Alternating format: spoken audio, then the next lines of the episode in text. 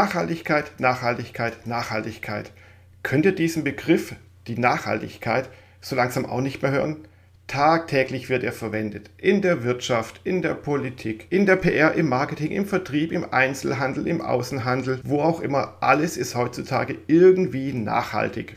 Die Nachhaltigkeit, also der Begriff Nachhaltigkeit, avanciert in den letzten Jahren wirklich zum Buzzword. Ich finde es deshalb kritisch, diesen Begriff überhaupt noch zu nutzen, obwohl er eigentlich total wichtig ist. Besonders wenn ein Unternehmen oder ein Unternehmer die Nachhaltigkeit wirklich ernst nimmt. Wie man nachhaltig agieren kann, das erfahrt ihr in der heutigen Folge des USP Marketing Podcast. Und in diesem Sinne sage ich herzlich willkommen zum USP Marketing Podcast. In dieser Folge habe ich einen echten Experten zum Thema Nachhaltigkeit äh, engagiert, vors Mikrofon geholt, kann man sagen. Wer er ist, was er macht, das erfahrt ihr sofort, denn mein lieber Gast, bitte stell dich doch kurz vor. Wer bist du und was machst du? Hallo Jürgen, vielen Dank für die Anmoderation.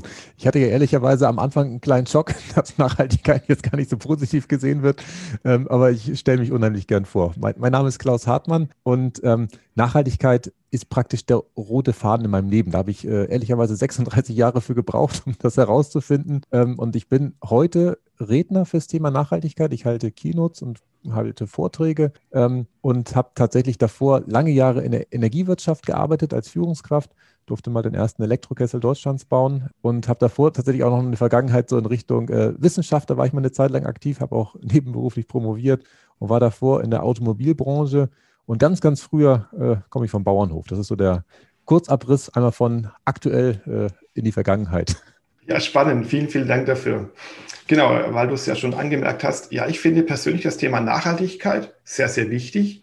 Aber ich glaube, mir und vielen Leuten geht es irgendwie so, dass sie den, den, Begriff, das Wort Nachhaltigkeit nicht mehr so richtig gerne hören möchten oder können, weil ja heutzutage irgendwie alles nachhaltig ist. Wir reden in der Politik ständig von Nachhaltigkeit, in der Wirtschaft, bei der Energieversorgung, der Einzelhandel, der Großhandel, das Marketing, PR, Vertrieb, alles ist heutzutage nachhaltig. Also es hat sich ja zu so einem Buzzword entwickelt, zu einem viel verwendeten Begriff, der sich total abnutzt und den auch viele Menschen, glaube ich, falsch verstehen oder falsch interpretieren. Deswegen, lieber Klaus, äh, sag doch mal kurz, was bedeutet eigentlich Nachhaltigkeit?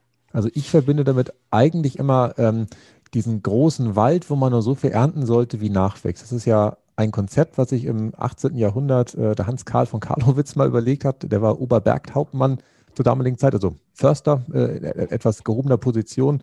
Und der hat damals schon erkannt, dass wenn wir immer mehr ernten, als die Natur uns nachwächst oder ich sag mal anbietet, äh, sind irgendwann die Wälder weg. Und das ist für mich eigentlich so diese Grunddefinition der Nachhaltigkeit, ähm, dass man das beachten sollte. Ein bisschen moderner, ein bisschen hipper äh, wurde das im Brundtland-Bericht nochmal aufgearbeitet. Das war ein UN-Sonderbericht, der, ähm, ich glaube, 1900, das war in den 80er Jahren äh, erstellt wurde. Und ähm, damals wurde definiert, dass Nachhaltigkeit bedeutet, dass wir unsere Bedürfnisse befriedigen, ohne zukünftigen Generationen die Chance zu geben, ihre eigenen Bedürfnisse zu befriedigen. Und das ist für mich eigentlich diese zwei Sachen, dieser Wald, so, so viel ernten, wie da ist, und für nachfolgende Generationen äh, alles dazulassen, was äh, da zu sein hat.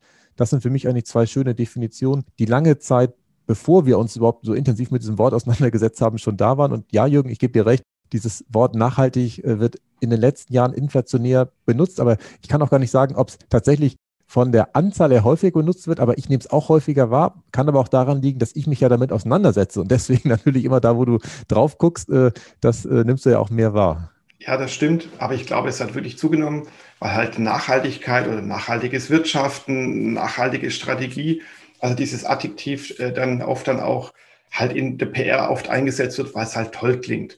Das ist genauso, wenn man sagt, man hat ein ökologisches Handeln, ein soziales Gewissen. Also einfach noch ein paar ähm, ja, Adjektive dazu oder ein paar toll klingende Begriffe, die halt dann was aufladen sollen.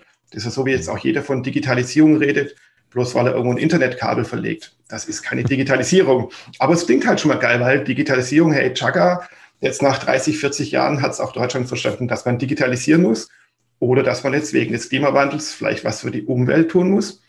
Oder dass natürlich das auch Unternehmen nachhaltig agieren müssen, was ja nicht nur was mit Ökologie zu tun hat. Ja, Gerade zum Thema Nachhaltigkeit, das habe ich auf deiner Webseite gesehen. Du hast auch einen sehr schönen Begriff dafür, eine sehr schöne Erklärung. Du sagst nämlich, Nachhaltigkeit ist enkeltaugliches Wirtschaften. Finde ich sehr, sehr gut. Ja. Ja, das ist ja tatsächlich was, was ich von, vom Haus her gelernt habe. Also als Landwirt gibt es natürlich immer diese kleinen Zyklen, wo es darum geht, was sehe ich, damit ich es nächstes Jahr ernten kann. Das mache ich ja für mich, das mache ich ja äh, fürs nächste Jahr. Auch das ist schon im Prinzip ja etwas, was vielen nicht mehr vor Augen ist, dass man überhaupt mal ans, ans nächste Jahr denkt. Aber wenn es darum geht, Bäume zu pflanzen, wenn man wieder an, an dieses Thema Forstwirtschaft denkt, da geht es nie darum, dass ich etwas mache, was mir selbst in meinem Leben noch hilft. Und in der Regel ist es auch so, dass selbst meinen Kindern es nicht hilft, sondern wenn ich eine Eiche pflanze zum Beispiel, ist es so, die braucht mindestens so lange, dass vielleicht mein Enkel die Chance hat, das Ding zu ernten. Und in, in solchen Zyklen denken zu können, ist tatsächlich eine große Gabe, die in meinen Augen tatsächlich in vielen Bereichen etwas in den letzten Jahren zurückgegangen ist. Und da ist natürlich zum Beispiel die Politik oder auch die Aktiengesellschaften meistens oder häufig ein schlechtes Beispiel, weil sie natürlich ähm, sehr getrieben sind, in kurzen Zyklen zu denken. Der Politiker möchte wiedergewählt werden, was ja auch legitim ist und okay ist, aber ähm, in dem Augenblick, wo ich davon abhängig bin, wiedergewählt zu werden, kann ich ja gar keine Sachen mehr überlegen, die vielleicht für die nächste Legislaturperiode oder vielleicht sogar für die nächste, das nächste Jahrzehnt relevant sind. Und das Gleiche haben wir auch bei Aktiengesellschaften, wo ja häufig auch der Aufsichtsrat irgendwie alle vier, fünf Jahre neu bestellt wird, die Verträge nur fünf Jahre laufen. Da ist man auch immer daran interessiert, dass man dann praktisch das nächste Quartal gut gestaltet und nicht, wie das vielleicht in Familienunternehmen noch der Fall ist, dass man sich Gedanken macht, wie kann dieser kleine Steppke, der vielleicht jetzt gerade mal zwei Jahre alt ist oder vielleicht noch gar nicht da ist, auch in 50 Jahren das Unternehmen noch führen. Das sind ganz andere Gedankengänge. Ja, das stimmt richtig. Also unsere naja, kapitalgetriebene Wirtschaft, eben wie du sagst, so quartalsweise Aktienerfolge vorweisen zu müssen oder durch unsere Politik, die auch in, nur in kurzen Zyklen agiert, da passt das Thema Nachhaltigkeit nicht so wirklich rein oder man kann es nicht so richtig verankern, weil wenn ich jetzt als Politiker was anstoße, was vielleicht in zehn Jahren greift, kann er den Ruhm nicht mehr ernten und bis dahin ist ja. eh wahrscheinlich ganz viel auch wieder in der Welt passiert. Kommen wir zum Thema Wirtschaften zurück, das ist ja auch so unser Aufhänger für diese Folge. Wenn man ein Unternehmen gründet, sich als Solo-Selbstständiger selbstständig macht oder wenn man ein Startup gründet oder vielleicht gleich in den Mittelstand irgendwie einsteigt, wie kann man denn da eine nachhaltige Strategie fahren? Denn gerade wenn ich halt neu in das Haifischbecken reinspringe quasi, dann kann ich ja nicht an irgendwas denken, was in zwei, fünf oder zehn Jahren ist, weil wenn ich neu starte, ist meistens das Geld knapp und dann muss ich gucken, wie ich von Monat zu Monat vorankomme. Oder Startups, die wissen, in, in zwei Monaten ist das ganze Geld wieder verbrannt, wir brauchen schon wieder irgendwie Investoren. Wie kann ich ja. dann irgendwas denken, was vielleicht in zwei, fünf, zehn Jahren dann irgendwie ist? Ja, da war eben ein Stichwort, Jürgen, Investoren, wo ich tatsächlich, wo es bei mir zuckt. Also ich weiß nicht, ob es sinnvoll ist, Investoren gerade am Anfang zu haben, weil das ist in meinen Augen gerade so der Zeitgeist, dass man versucht, irgendwie die Idee zu haben, die möglichst groß äh, zu gestalten und dann Geld reinfließen zu lassen und dann platzt das Ding womöglich. Also auch da gibt es Sachen, die gut sind, keine Frage, alles äh, ist schön. Ähm, mein Verständnis ist aber ein anderes. Und zwar habe ich intuitiv zuerst daran gedacht, in dem Augenblick, wo ich mich selbstständig gemacht habe, also ich selber bin jetzt ja seit äh, ein Dreivierteljahr selbstständig als, als Redner, fange ich ja an, erste Aufträge zu generieren. Und als Redner ist es so, du kriegst nicht am Anfang die große Bühne, wo du dafür 10.000 Euro einen Vortrag halten kannst, sondern du machst erstmal diesen kleinen, publiken Vortrag, vielleicht auch für umsonst. Äh, und da ist dieses, dieses Mindset-Thema so entscheidend, auch diesen vermeintlich kleinen Vortrag, wo auch gar nicht so viele Leute da sind, da muss man in meinen Augen immer voll abliefern und eigentlich overdelivern. Das heißt, man muss eigentlich dafür sorgen, dass du die Menschen, die vor dir hast, dass das begeisterte Kunden sind, die, auch wenn sie nichts gezahlt haben, das in ihrem Freundeskreis erzählen und diese, es ist ja so eine, so eine Art Lawine, die man da auslöst, eigentlich immer größer wird, indem man immer gute Leistungen abliefert und man am Anfang natürlich nur einen kleinen Schneeball hat, den man da äh, versucht nach vorne zu drehen. Und vielleicht ist der Schneeball auch manchmal dann nicht zielführend gewesen und da ist keine Lawine daraus entstanden. Aber das ist tatsächlich für mich ganz wichtig, dass man immer wieder gute Leistung abliefert, da auch drüber spricht. Also ich denke, wir werden gleich noch über äh, Marketing sprechen, wie man dann andere praktisch äh, daran teilhaben lässt, dass man vielleicht hier eine Veranstaltung moderiert hat oder an einer, einer anderen Stelle vielleicht einen Vortrag gehalten hat und es dann im Laufe der Zeit organisch wachsen kann. Auch da bin ich der Meinung, das Gras wächst nicht schneller, wenn man dran zieht. Es kommt nicht schneller da aus dem Boden raus. Also man muss dann auch manchmal die Ruhe haben und dann abwarten, bis dann wirklich jemand auf einem zukommt und sagt, okay, Mensch, bei uns kannst du auch nochmal einen Vortrag halten. Aber das ist tatsächlich am Anfang ganz, ganz herausfordernd, äh, dass man da nicht hibbelig wird, wie du es ähm, eben skizziert hast, weil das Geld womöglich weg ist. Da muss man in meinen Augen starten mit einem Geldpuffer, wo man die ersten zwei Jahre idealerweise überbrücken kann und dann wird es auch irgendwann funktionieren. Mhm. Wir haben auch im Vorgespräch ja schon darüber gesprochen, wie du jetzt dein Business aufbaust, wie das so allgemein der Selbstständigkeit ist. Und ein Problem ist, was viele so haben, die haben zwar eine Idee, wenn sie in die Selbstständigkeit reingehen, ein Unternehmen gründen und sagen, ja, was ich möchte jetzt Kuchen verkaufen, das ist so das oberste Ziel und dann überlegen sich so, so kleine Maßnahmen, ich sage mal so eine Taktik, was aber so meine, mein Erfahrungswert ist, auch wenn ich dann eben als Marketingstrategieberater unterwegs bin, ist, dass viele Unternehmen halt keine Strategie haben. Die haben ein grobes Ziel, Ziel ist irgendwas Nebulöses, was ich möchte Kuchen verkaufen oder ich möchte die und die Software entwickeln, aber sie entwickeln keine Strategie. Also wie gehe ich Schritt für Schritt irgendwie voran, um dann dieses Ziel in zwei, drei, fünf Jahren zu erreichen? Weil ich glaube, es dürfte jedem klar sein, dass wenn du was aufbaust, dass du das nicht in einem halben Jahr erreichen kannst. Ja, das stimmt. Für mich als Redner, ich denke, nee, das ist eigentlich auch allgemeingültig. Auch wenn ich jetzt an, an, an die Frau denke oder an den Mann, je nachdem, äh, der Kuchen verkaufen möchte, ist es immer ganz wichtig, dass man gedanklich schon im Zielzustand ist. Das ist was, was ich aus dem Sport kenne. Also ich spiele Tennis nebenher, so ein bisschen leistungsmäßig, wo es auch darum geht, natürlich sich vorzustellen, wie es ist, wenn man im Prinzip gewonnen hat oder wenn man im einfachsten Fall diesen einen Ball geschlagen hat. Und so ist es als Redner auch. Also ich muss mir tatsächlich diesen Zielzustand ausmalen, weil auf meine Homepage guckt, der denkt auch, der hat schon 500 Vorträge gehalten. Ich habe jetzt so ein Speaker-Profil fertig, wo natürlich es Fotos geben muss, äh, von der fertigen Torte oder in meinem Fall von dem Bühnenauftritt.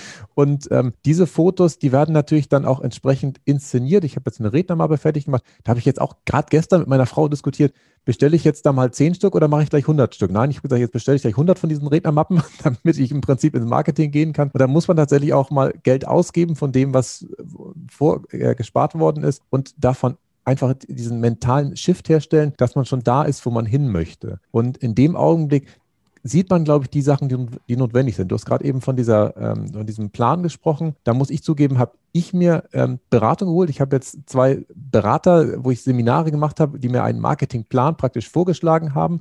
Und aber auch das ist ein Blumenstrauß, der mir hingehalten wird, wo alles dabei ist. Und ich weiß, wenn ich alle Blumen jetzt versuche umzusetzen, wird es nichts. Ich habe mich jetzt beispielsweise für LinkedIn, äh, für den Podcast und ein bisschen für Instagram entschieden, dass das die Kanäle sind, auf die ich reinzahle. Also ich bezahle jetzt keine Werbung oder so, das nicht, aber wo ich im Prinzip mein, meine Zeit investiere ähm, und alles andere lasse ich links liegen. Man kann nicht alles machen an der Stelle. Und ähm, aber ich glaube, wichtig ist der erste Schritt, dass man gedanklich sagt, okay, ich möchte das, ich will das und ich bin auch bereit, äh, wenn dann der Auftraggeber anruft und sagt, komm, wir machen jetzt äh, eine Beauftragung, dann darf man nicht irgendwie vom Stuhl kippen und sagen, ha, was, was ist denn jetzt los? Ja, du hast einen wichtigen Aspekt angesprochen, denn du hast es jetzt über die Marketing-Schiene so ein bisschen erzählt, eben über deine Kanäle. Darauf gehen wir später nochmal kurz ein. Aber eigentlich geht es doch immer um das Thema Ressourcen. Und somit ist das Thema Ressourcen auch immer ein Thema der Nachhaltigkeit. Weil wenn ich mit meinen eigenen Ressourcen, das heißt mit meiner Energie, mit meiner Freizeit nicht haushalte, mit meinem Körper nicht haushalte und Chaka Vollgas gebe und zum Beispiel auf 85 verschiedenen Marketingkanälen oder Social-Media-Kanälen aktiv bin, dann bin ich irgendwann ausgebrannt. Und dann kann ich noch so schön das Ziel haben, in zwei Jahren ein erfolgreicher Redner zu sein oder Kuchenverkäufer zu sein. Aber nach einem halben Jahr kann ich nicht mehr, weil ich auf der Couch liege oder in der Klinik liege. Wie ja. bringst du das deinen Leuten bei, die zu deinen Vorträgen kommen, zu sagen, wie schafft man es, nachhaltig zu denken oder sich einen nachhaltigen Plan zu machen, dass eben die Ressourcen nicht verbrannt werden? Ja, also da ist natürlich das Thema Achtsamkeit wieder ganz wichtig. Also ich für mich habe tatsächlich seit zwei Jahren mittlerweile festgestellt, ich bin jetzt die letzten zwei Jahre nicht krank gewesen, dass wenn ich achtsam auf meinen Körper achte, dass im Prinzip ich gar nicht mehr in die Situation reinkomme, dass es nicht funktioniert. Und ähm, das Thema Produktivität ist eins, wo ich glaube ich noch Verbesserungspotenzial habe. Da ähm, höre ich auch unheimlich gerne den Podcast von Thomas Mangold, äh, der an der Stelle viele tolle Tipps gibt, die ich auch jetzt zunehmend anfange umzusetzen, weil ich glaube, dass es normal ist, dass man immer tolle Ideen hat, äh, immer von neuen Sachen begeistert ist. Das ist ja auch ein Stück weit unser Verstand, der uns das immer wieder diese Gedanken vorbeischiebt, äh, um praktisch da aufspringen zu können. Aber da ist es in meinen Augen gerade aufs Thema Nachhaltigkeit bezogen wichtig, dass man auch mal eine Sache zu Ende führt und nicht immer sich von anderen Sachen ablenken lässt und sagt, okay, jetzt machen wir das und das und das und fangen alles an und bringen nichts zu Ende, sondern jetzt, so wie wir jetzt auch dieses Podcast machen, Jürgen, äh, das Interview machen, machen wir nur das Interview. Wir haben eben alle anderen Programme ausgestellt, wir haben die Handys ausgemacht, wir haben unser äh, Telefon Telefon ausgemacht. Und das mache ich auch, wenn ich konzentriert arbeite. Das heißt, wenn ich ähm, etwas machen möchte, dann ist das Handy im Flugmodus oder zumindest leise, damit es mich nicht stört, weil das ist auch nachgewiesen, dass das die Produktivität extrem hemmt. Und ich überlege mir, welche Sachen nach meinem Gefühl, das ist wieder eine Gefühlssache, am wirkungsvollsten sind, um dahin zu kommen, wo ich hinkommen möchte. Und wenn ich jetzt, bleiben wir mal bei dem Beispiel des äh, Kuchenbäckers, wenn er das Gefühl hat, dass das Sinnvollste jetzt ist, dass ich jede Woche zwei Torten backe, die ich irgendwo im, im, an einer Stelle verschenke, wo Leute vorbeikommen, die das ähm, dann schmecken und, und, mehr haben wollen, dann mache ich genau das. Und das mache ich dann aber auch ein paar Wochen lang, bis ich gemerkt habe, nee, es kommt keiner. Und dann kann ich von mir aus was anderes ausprobieren. Dann habe ich natürlich ein paar Wochen das gemacht, aber auch das sehe ich ja wieder positiv. Ich bin ja so ein Daueroptimist. Dann habe ich zumindest mal ein paar Wochen äh, Berufserfahrung gesammelt mhm. und kann äh, die Torten noch besser backen als davor. Ähm, ich hoffe, das war jetzt nicht zu so abstrakt. Nee, nee, das war sehr, sehr gut, ja. Und wie gehst du damit um? Weil man kann ja sukzessive Schritt für Schritt nach vorne kommen, wie du es ja gerade so idealtypisch in der Theorie erklärt hast.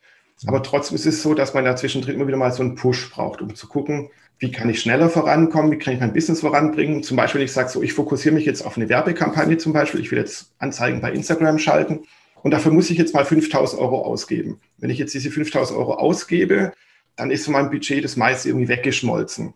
Aber mhm. wenn das funkt, bringt das mich in meinem Business voran, bringt das mich meinem Ziel voran.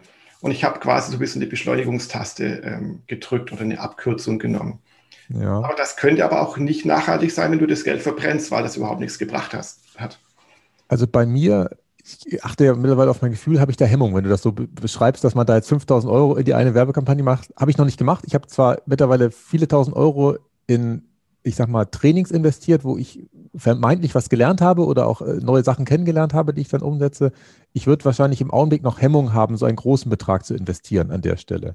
Und zu deiner ähm, Frage, die du am Anfang praktisch da gestellt hast, was tue ich, um, ich sag mal, mich in, in, diesen Zielzustand zu bringen und, und äh, zu überlegen, was oder wie ich mich motivieren kann, den nächsten Schritt zu gehen, auch ein Stück weit. Ich gehe tatsächlich in den Zielzustand rein, stelle ihn mir vor, wie ich zum Beispiel auf der Bühne stehe, Applaus kommt, höre den Applaus dann auch so richtig und, und dieses Gefühl, dass ich weiß, ich habe jetzt diesen Menschen geholfen, habe denen äh, wertvolle Impulse gegeben und die freuen sich nicht nur, weil sie zu klatschen haben, sondern die freuen sich, weil sie wirklich was Neues gelernt haben. Das motiviert mich ungemein, diese Schritte zu gehen. Und ähm, das ist ja auch etwas, das vielen Menschen manchmal ein Stück weit fehlt, diese Motivation wirklich loszulaufen. Und in dem Augenblick, wo ich mit meiner Energie anfange, das umzusetzen und diesen Post dann raushaue oder das Video drehe oder ähm, das Buch schreibe, was ich schreiben möchte. Ich glaube, in dem Augenblick, wenn ich das mit voller Begeisterung mache, spüren das die Menschen und dann wird es funktionieren. Und ich glaube, das andere, was du eben beschrieben hast, Jürgen, dass ich einfach dann die 5000 Euro rausballer und denke, okay, jetzt machen die anderen, äh, sorgen dafür, dass da Kundschaft kommt. Das ist für mich wie so ein Strohfeuer, was ja im Prinzip dann abbrennt ja, und dann ist trotzdem nicht warm. Also dann ist der Stroh weg, aber ja. es brennt halt kein Feuer. Und das ist dann irgendwie in meinen Augen wenig nachhaltig. Interessant, sehr spannend, ja. Also ich, ich sehe das persönlich genauso wie du. Ich versuche immer Schritt für Schritt langsam voranzukommen, nicht irgendwie da den Hyperbeschleuniger reinzubauen. Klar gibt es mal Phasen, wo so eine Traction hat, wie es so schön heißt im englischen Fachbegriff, wo es halt einfach mal läuft oder manche Sachen so sich entwickeln oder wo du sagst, ja, da investiere ich jetzt mal Zeit oder auch ein bisschen Geld. Aber trotzdem denke ich persönlich immer so, Schuster bleibt deinen Leisten. Wenn ich keine 5000 Euro habe oder das mir einfach sehr weh tut, dann mache ich es auch nicht. Dann gebe ich lieber 100 Euro aus oder 500 Euro für einen Testballon zum Beispiel, bevor ja. ich gleich das Riesenrad drehe und damit natürlich auch ein Riesenrad verlieren kann. Ja, das stimmt. Also bei Abkürzungen bin ich immer so hin und her gerissen. Also einerseits kann ich sehr verstehen, dass man manchmal auch äh, in diesen schnellen Weg äh, fahren will, der, der für mein Dafürhalten häufig nicht nachhaltig ist. Ähm, vielleicht etwas was motiviert, ähm, nicht immer nur auf Abkürzung schielen zu wollen, ist ja auch die Tatsache, dass Umwege ja auch die Ortskenntnis erhöhen. Das heißt, wenn ich im Prinzip manchmal ein bisschen rumeier und äh, nicht so direkt äh, zum Ziel gekommen bin, ich habe ja nichts umsonst gemacht, sondern ich habe dann ja vielleicht eine Sache dann ganz genau kennengelernt und bin dann in der Lage, das äh, vielleicht beim zweiten Mal besser zu machen oder äh, aus dem Fehler zu lernen und dann beim nächsten Mal es tatsächlich besser hinzukriegen und nicht nur, ich sag mal, die Abkürzung genommen zu haben. Genau. Also ich finde das auch eine, eine gute Erkenntnis, eine wichtige zu sagen, Nachhaltigkeit oder Wirtschaften, Strategien zu haben, Pläne zu haben, heißt ja nicht, dass man keine Fehler mehr macht oder dass man keine mehr machen darf, sondern Fehler sind, finde ich persönlich, unglaublich wichtig, weil du lernst natürlich ganz viele Wege, wie du es nicht machst, um es dann hoffentlich in Zukunft besser zu machen. Also man darf ja. Fehler machen, man muss aber auch daraus lernen, bitte, und dann auch möglichst schnell. Genau, da bin ja. ich bei dir, das stimmt. Super. Kommen vielleicht ist es dann ja manchmal doch hilfreich, die 5000 Euro auszugeben, um zu merken, okay, das war es nicht. Und dann weiß ich, dass ich beim nächsten Mal dann vielleicht doch äh, eher den Testluftballon, wie du es eben gemacht hast, äh, gesagt hast, mache. Weil dadurch kann ich ja auch lernen. Und vielleicht ist der emotionale Schmerz nicht so groß, wenn die 100 Euro äh, verpufft sind, aber man lernt ja vielleicht äh, dann auch. Ja, kommt dann darauf an, wie groß der Fall ist oder wie tief der Schmerz ist, weil wenn ich, was ich für die 5000 Euro einen Kredit aufnehmen muss, dann ist es noch ein sehr nachhaltiger Schmerz irgendwie der natürlich vielleicht mich dann immer wieder daran erinnert, solch, diesen Fehler nicht zu wiederholen. Aber ist immer die Frage, wie tief muss er denn wirklich fallen? Also finde ich jetzt persönlich. Ja, das stimmt. Genau. Aber wie gesagt, kommen wir noch mal kurz auf dich und dein Business zurück. Du bist ja als Redner für das Thema Nachhaltigkeit ja aktiv. Wenn man jetzt zu dem Thema mal recherchiert, ich möchte einen Redner für das Thema Nachhaltigkeit haben, findet man sofort hunderte von Menschen, auch so berühmte Persönlichkeiten wie Joschka Fischer. Ja. Wie kannst du dich gegen die behaupten und wie willst du dich gegen die behaupten? Also wo liegt denn deine Positionierung? Also mein Vorteil gegenüber Joschka Fischer ist auf jeden Fall, dass ich keine 40.000 Euro pro Vortrag nehme. Das ist äh, ein Vorteil, aber natürlich hat er auch eine andere Qualität. Das darf man ja auch nicht vergessen. Also das, was Joschka Fischer in seinem Leben geleistet hat, äh, ob man ihn jetzt mag oder nicht, ist völlig egal. Er hat natürlich jahrzehntelang auf seine Personenmarke eingezahlt. Das hat er schon als Student gemacht, als er da angefangen hat, die Steine zu werfen.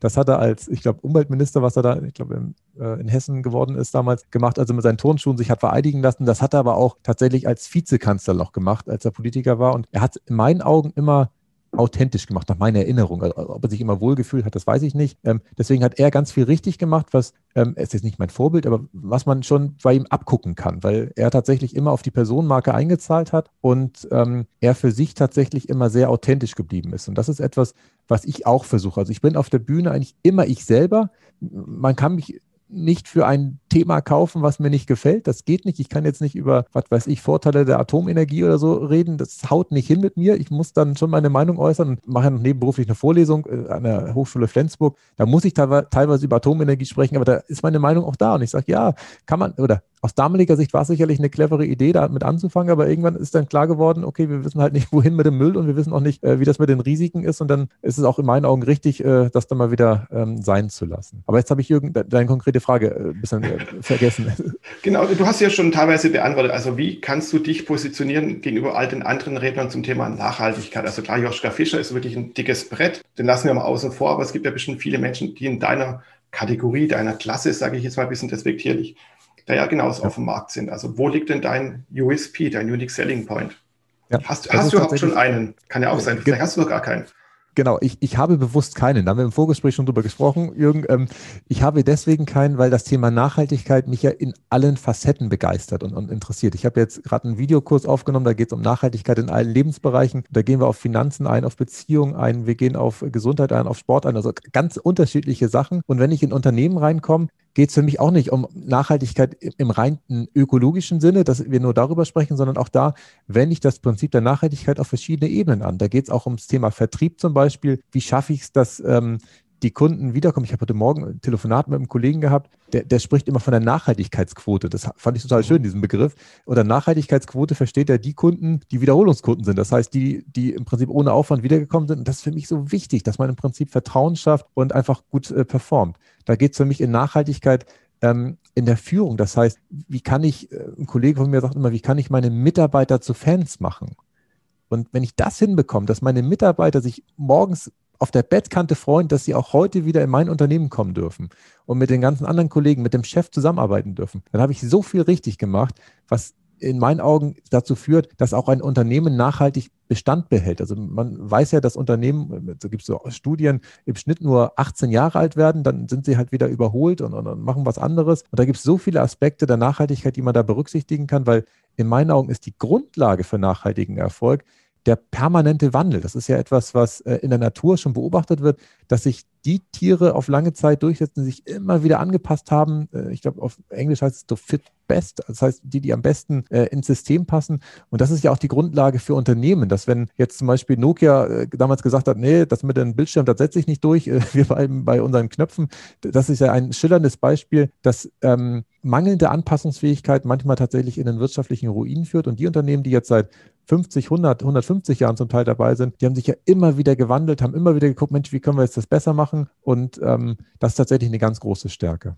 Okay, das sagt natürlich ich als Marketingmensch, naja, als Allrounder, klar kann man verstehen, wenn man verschiedene Leidenschaften hat und ein breites Fachwissen, kenne ich von mir selbst ja auch, aber trotzdem musst du dich ja auf dem Markt irgendwo positionieren. Weil wenn du quasi einen Bauchladen anbietest, bist du ja für nichts Experte. Wir wissen zwar, ja, den Herr Hartmann, den kann man jetzt einfach mal einladen und dann redet er irgendwas über Nachhaltigkeit, ob es jetzt über Beziehung ist oder Wirtschaften, Vertrieb oder Ökologie.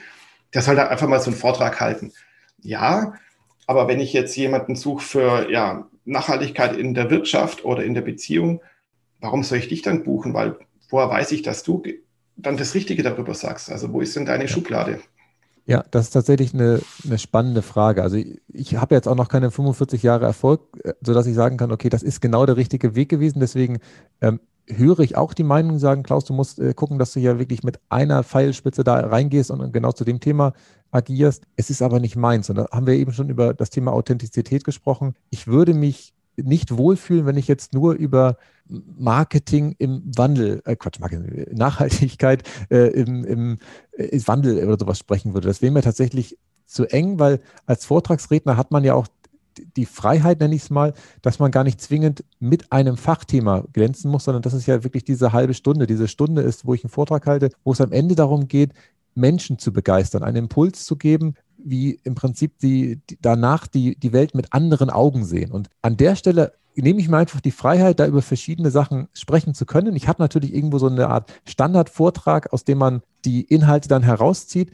Aber auch da ist es so, ich habe natürlich einen sehr breiten Standardvortrag, wo man äh, Kunden individuell jeweils gucken kann, Mensch, möchten wir jetzt über die Sachen mehr sprechen oder lassen wir das weg oder machen wir das noch mit rein, wo es tatsächlich immer um etwas andere Sachen geht. Aber ja, ich gebe dir recht, Jürgen, es ist tatsächlich zunächst sehr breit, was ich anbiete, aber das ist äh, ja meinem Naturell geschuldet. Wenn wir, also ich habe ja vielleicht mal einen Schritt zurück. Als ich mich selbstständig gemacht habe, hatte ich ja Geld für ungefähr 23 Monate. Ich habe jetzt ja schon äh, erste Aufträge bekommen. Das heißt, äh, die 23 Monate, die schieben sich immer weiter nach hinten. Äh, und wenn es irgendwann vom Geld her knapp werden sollte und das Geld nicht mehr reicht und es nicht hinhaut, das wäre für mich das Signal aus dem Universum, dass gesagt wird, okay, jetzt weg mit dem Bauchladen, jetzt musst du gucken, dass du hier irgendwo profan Aufträge generierst mit einem Thema, dann würde ich tatsächlich nochmal wechseln. Solange es aber so funktioniert und es scheint für mich zu funktionieren, mache ich es genau so und bin auch dann unheimlich gerne in der Lage, in ganz unterschiedlichen Branchen einen Beitrag zu leisten. Und ich finde es ja auch so schön, wenn ich dann irgendwo mal, was weiß ich, vor, vor, Landwirten spreche, was mir unheimlich viel Spaß bringt, weil ich die menschlich immer total top finde. Oder ich äh, die Woche drauf vielleicht bei irgendwelchen Bienenzüchter unterwegs bin oder vielleicht die Woche darauf mal wieder im Automobilkonzern bin, was ich auch total schön finde, weil ich diese Menschen alle äh, jeweils mag. Und vielleicht wirst du irgendwann mal so deine Professionalisierung finden, also nicht im negativen Sinne, sondern du wirst halt deine Spezialisierung finden, deine Nische vielleicht auch eben. Und irgendwann rollt es ja auch vielleicht auch mal vor sich, dass du sagst, ja, der Herr Hartmann, den kann man jetzt für, was ich, Nachhaltigkeit in der Automobilwirtschaft super engagieren und dann wirst du vielleicht aus dem Bereich mehr und mehr dann kriegen.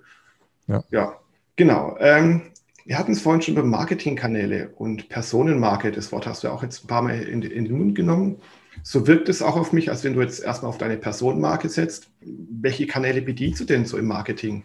Also im Augenblick ähm, bin ich auf LinkedIn sehr aktiv und äh, habe meinen eigenen Podcast. Der Podcast, Podcast heißt äh, Nachhaltig Reich, äh, Reich an Nachhaltigkeit.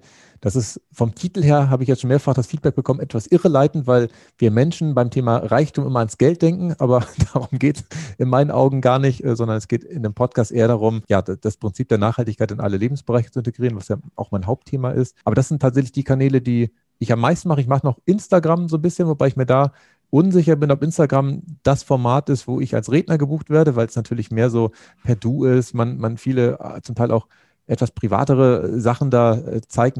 Auch die müssen natürlich auf die Personenmarke einzahlen. Ich kann natürlich jetzt nicht irgendwie mich, äh, was weiß ich, in einem Saufgelage am Wochenende irgendwo ablichten und sagen, hier, äh, das, bin ich auch. Äh, erstmal äh, trinke ich keinen Alkohol, deswegen bin ich langweilig, was das angeht. Aber auch da würde ich jetzt keine zum Beispiel Familienbilder reinposten, die nicht zu dem passen, was, auch da würde ich ja wieder die Brücke hinbekommen, jetzt wo ich gerade überlege. Also Nachhaltigkeit in der Familie ist ja auch wieder etwas, was mir wichtig ist. Mir ist es ja wichtig, dass ich die Beziehung zu meiner Frau, zu meinen Kindern äh, gut gestalte und auch da gedanklich in Beziehungskonten unterwegs bin. Also auch da würde Instagram helfen. Aber das sind tatsächlich so diese zweieinhalb Kanäle, die ich aktiv bearbeite. Und alles andere muss ich zugeben, lasse ich sein. Also das äh, haut in meinen Augen nicht hin. Du hattest vorhin über Ressourcen gesprochen, Jürgen ich habe ja auch nur begrenzte Zeit. Äh, das Geld habe ich ja schon gesagt, ist auch irgendwo begrenzt, wobei das ja äh, nachkommt. Aber meine Zeit möchte ich ja gern für die Sachen einsetzen, die nach meiner Wahrnehmung am besten funktionieren. Und da gehe ich auch tiefer rein. Also ich habe mich jetzt für so eine LinkedIn-Challenge angemeldet, mache auch so einzelne Kurse, um dabei LinkedIn einfach noch professioneller auftreten zu können. Ich habe da jetzt schon mehrfach das Feedback bekommen, dass es schon einigermaßen rund bei mir aussieht, aber ich glaube, da ist noch ganz, ganz viel Luft nach oben.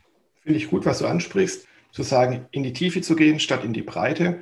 Da hatte ich ja auch mal mit der Sandra Staub in dem Podcast, in der Podcast-Folge ein sehr spannendes Gespräch, wo wir gerade über das Thema geredet haben, dass man als Unternehmer oder als Unternehmen nicht versuchen sollte, bei 580 verschiedenen Social-Media-Kanälen aktiv zu sein, sondern mit wenigen zu starten, die die Förderung richtig zu machen.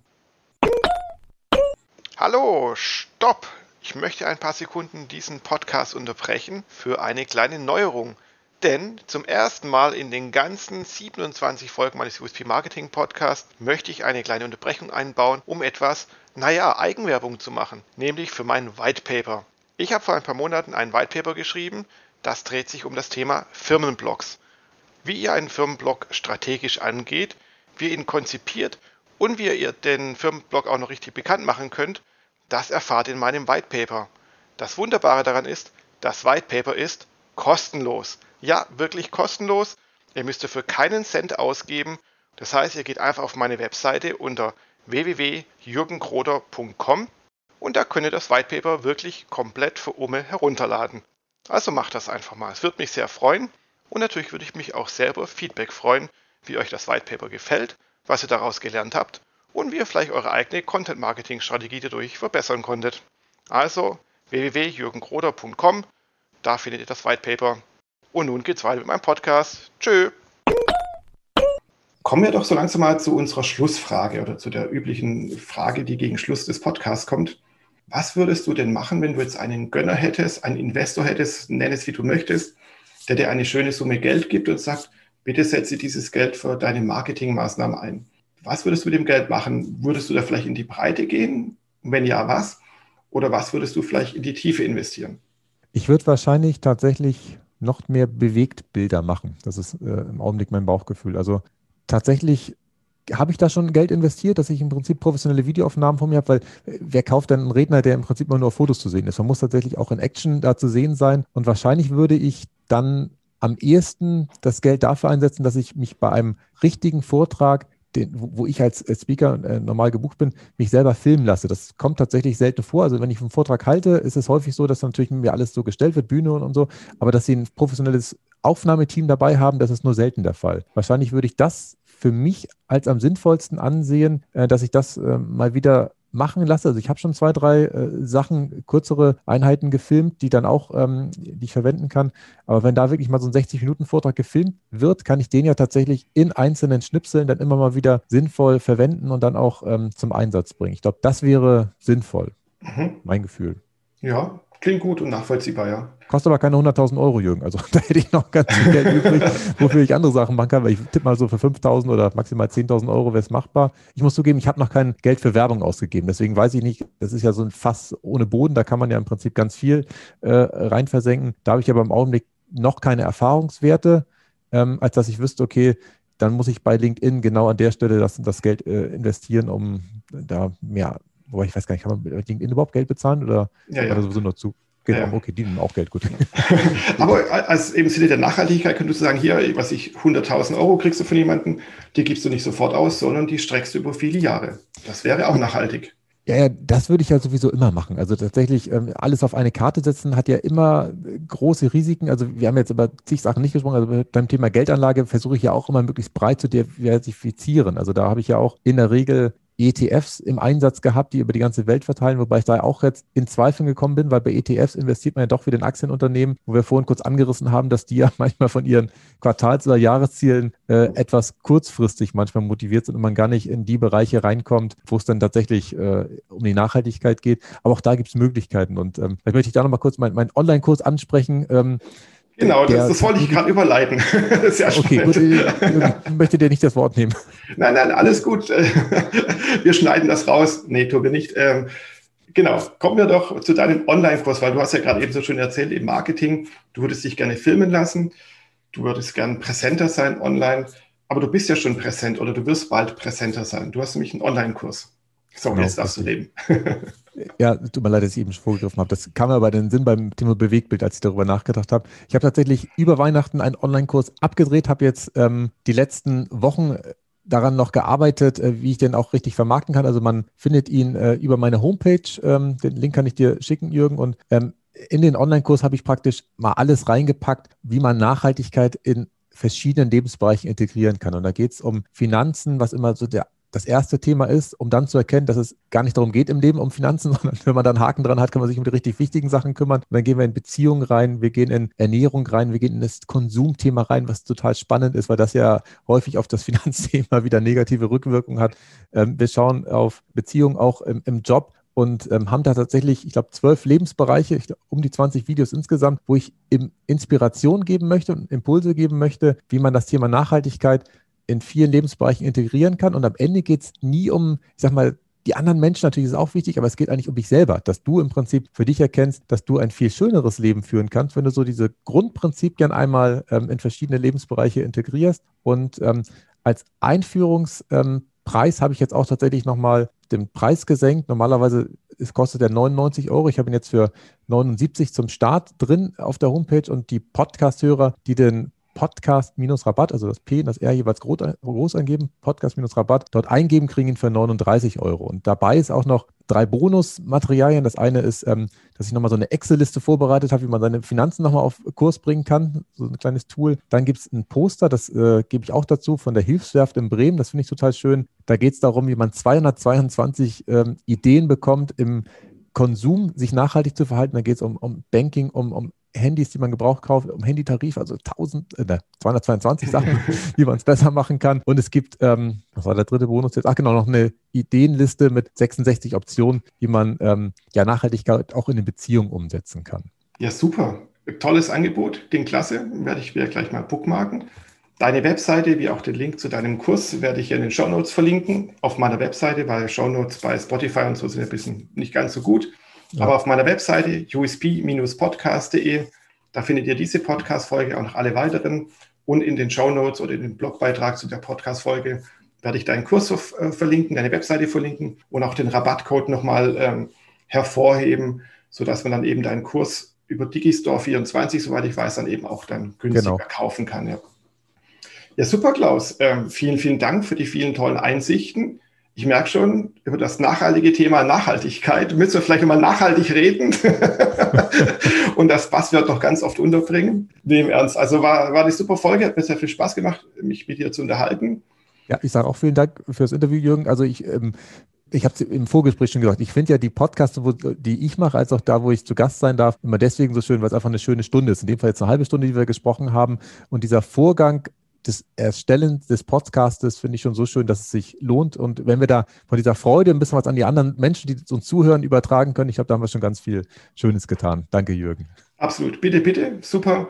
Und ich finde es das gut, dass du es nochmal ansprichst, weil so sehe ich das auch. Das Podcasten sollte nicht nur ein Tool sein, so ein Material hat, da dreht man jetzt mal eine halbe Stunde runter oder eine Stunde und dann haut man es raus und dann wird man damit reich und berühmt und erfolgreich und viel Traffic und sonst was, sondern so sehe ich das, zumindest für mich und meine Marketingstrategie, und ich kenne viele, die teilen das zu sagen, lass uns doch Spaß am, am Austausch haben. Deswegen sind jetzt auch so Apps wie Clubhouse ja gerade total in. Lass uns vernetzen, lass uns hier über die Sprache auch vernetzen, lass uns austauschen, gerne auch dann über weitere Kanäle wie LinkedIn oder Xing.